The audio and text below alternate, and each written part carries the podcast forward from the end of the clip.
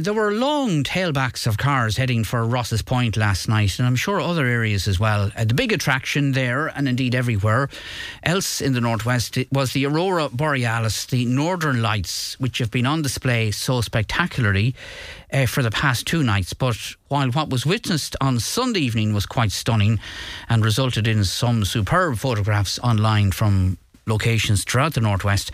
Last night proved to be a little bit more disappointing with cloud cover blocking out the lights. So, what happened, and is that it? Is that the end of our Northern Lights display? Well, with us on the line now is Kenneth McDonagh of the Donegal uh, Weather Channel, who's been avidly following uh, the lights over the past two nights. Uh, Kenneth, good morning. And, and, and welcome to the programme. Right, okay, so uh, let's go back to Sunday night. First of all, a lot of people are saying they, they weren't aware that this was going to happen? Was it was it well known that the Northern Lights would be uh, on display? Well, for, for myself, I kind of had an idea on Friday, but it was really kind of Sunday morning uh, when I started checking the space weather forecast. Uh, I could see literally like uh, proton density is actually rising, and generally when we see the protons rising, it means that there's a CME or a coronal mass ejection heading towards Earth, and it's about the impact. But it was actually around six o'clock on Sunday evening, a coronal mass ejection CME hit Earth, and uh, that's literally what sparked off the big Northern Lights display on Sunday. So uh, I actually had put out an aurora alert myself on Sunday morning, so it was, it was around 10 o'clock in the morning. All right, so people, uh, if if they were, they were, tuned in and if they were uh, if they have an interest in that sort of thing, would have known. Now, what happened on Sunday evening, as we can see from the photographs, not least your own uh, production, it was quite stunning, wasn't it? It was, yeah. It was probably, I think it's one of the biggest uh, Northern Lights display that I've seen since Mother's Night in 2016 and probably 2015 as well, St. Patrick's Night. We had a big display as well like that. Uh, and it's, to be honest, it's the one of the biggest displays I've seen that's come this far south in a long, long time. So it is. Right, okay. And, and any particular, what, that, was that just the atmospheric conditions or the fact that we had a clear sky or why, uh, why was it such a, a brilliant display, do you think? Well, the, the, the reason this all started off, it all starts with the sun. So it does. So we've got regions on the sun called sunspots, and they're like dark, unstable areas on the sun. Uh, so, for example, if you're at sunset, uh, catching the sunset, you know, in evening, especially coming into the summer months, uh, if you zoom in on the sun, knowing it's close to the horizon, uh, when you can actually see the sun. You're not, you're not meant to actually visually look at the sun, but you might see it when it's uh, generally close to the horizon. You can actually see the whole disk of the sun. You actually see these sunspots on if you zoom in close on a camera, so you would. But they're unstable areas that's on the sun, and what we get, I'm sure, I don't know if you've ever heard of a solar flare. No, no, it's a new one on me, the solar flare. Yeah, yeah, so sometimes you get explosive solar flares, and if these sunspots are Earth directed, so if they're facing Earth, they let out uh, an explosion of plasma or charged particles, and they make their way to Earth. And it only takes around one to two days for them to reach Earth. And basically, what happens is they hit the magnetic field and they interact with the different, you know, like nitrogen, different uh, chemicals or not chemicals, different stuff that's in the atmosphere. Yeah. And basically, that's what creates the such vivid colours of the Northern Lights.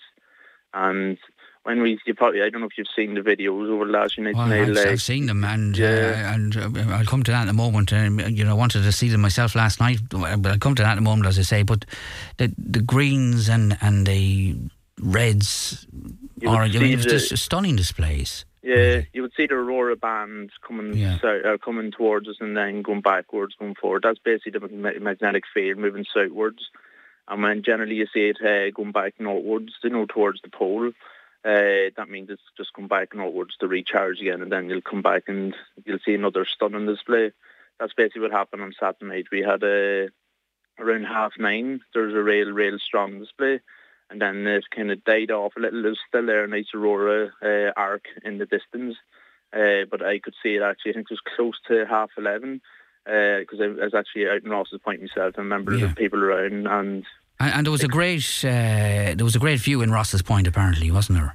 Yeah, it was, it was a great view. Now, because uh, one one of the rare things about Sunday night was we had a clear sky the whole way across the northern horizon. And in this country, to get a sky like that there, it's nearly impossible. As I always say, generally when the northern lights are normally in the sky, it's normally cloudy. You're normally guaranteed to be cloudy. so it is.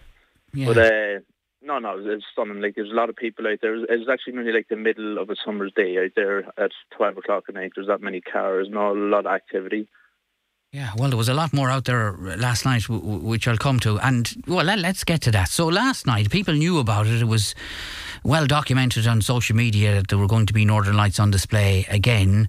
And uh, as we are being told this moment, for example, this person um, says last night, traffic was bumper to bumper in Rosses Point Beach uh, last night. I never seen anything like it. There was a great buzz of people, all excited, abandoned cars everywhere, and people from all over the country. Unfortunately, we did not see the Northern Lights. It was too cloudy.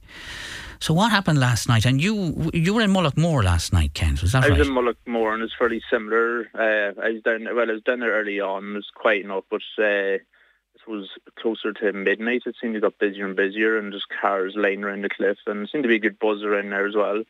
But uh, the Northern Lights were actually in the sky last night. They actually captured from parts of Northern Ireland that had no breaks in the cloud. And up along Achill Island there as well. There's a few clear spells last night uh, along the west coast of Mayo. So there, there was a big show again last night, but just unfortunately the cloud didn't break up. Uh, if the cloud had broken up, people would have got you know a sighting of it. But just unfortunately, the cloud was uh, just in the way last night that people didn't get to see it.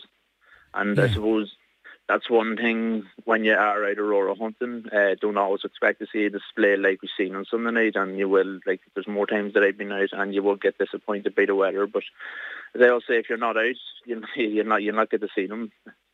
Well, absolutely, and and lots and lots of people went out last night to see them and uh, were disappointed, unfortunately. So, is, is that it, or are they due out again tonight, or what can you tell uh, us? What's the with, with the Northern Lights, displays like that are quite rare in Ireland, but they're actually in the sky more times than people think. Uh, that's the third display I've actually myself captured this year from this country, so it is, and I've captured it a few times there before Christmas as well. Uh, just sometimes they're not visible to that extent. But uh, coming into the month of March and into like early April, even into the end of April, there will be probably a, a possibility of more displays because the sun every 11 years comes to a peak in solar activity. And that peak is coming in now to around 2015, 20, or uh, uh, sorry, 2025 to 2026. So uh, even as the next two or three years goes on, solar activity is going to increase. So it means more chance of big displays like that. So anyone that did miss it last night, I would uh, I would keep my head held high because you probably will see another big display if you just keep in touch with you know our forecasting all over the next few months. Yeah, you can you can pinpoint it. Okay, and you know as we know, uh, not many people have seen the Northern Lights in this part of the world, but people travel on holidays to see the Northern Lights. Yeah, because I've actually a lot of I was actually speaking to a lot of people out in. Uh, Rosses Point there on Sunday night, and they're telling me like they're in places like north of Scotland, which they're quite common up there in Iceland to see the Northern Lights and they see nothing. But uh, literally, that was their first time seeing it now, and didn't realise they could actually see it on their own doorstep. Yeah, quite incredible. Okay, so um, you know, log on to Donegal Weather Channel. Uh, you you'll have updates if and when they happen, Kenneth, won't you, as to when, yeah, when the next sighting is, is possible.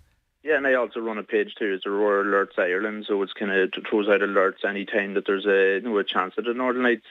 Uh, as I say, like them kind of that display on Sunday night, it's the, the, all the all displays are different. That's one of the strongest one we had in about eight or ten years. So anyone that's going out don't always expect to see a display like that, but sometimes you will see display like that, and sometimes the moon as well can wash out a lot of display. But we are lucky enough there. The last night the moon was only around forty percent full.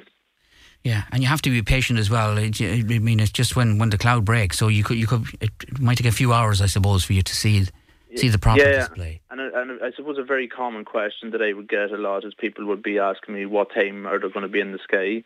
It's not really a thing that you can tell. Now, the last night, Sunday, was a really rare night that they're in the sky nearly the whole night, but sometimes they can be there uh, and gone again about 10 minutes later, so literally they can come and go as quick so they can.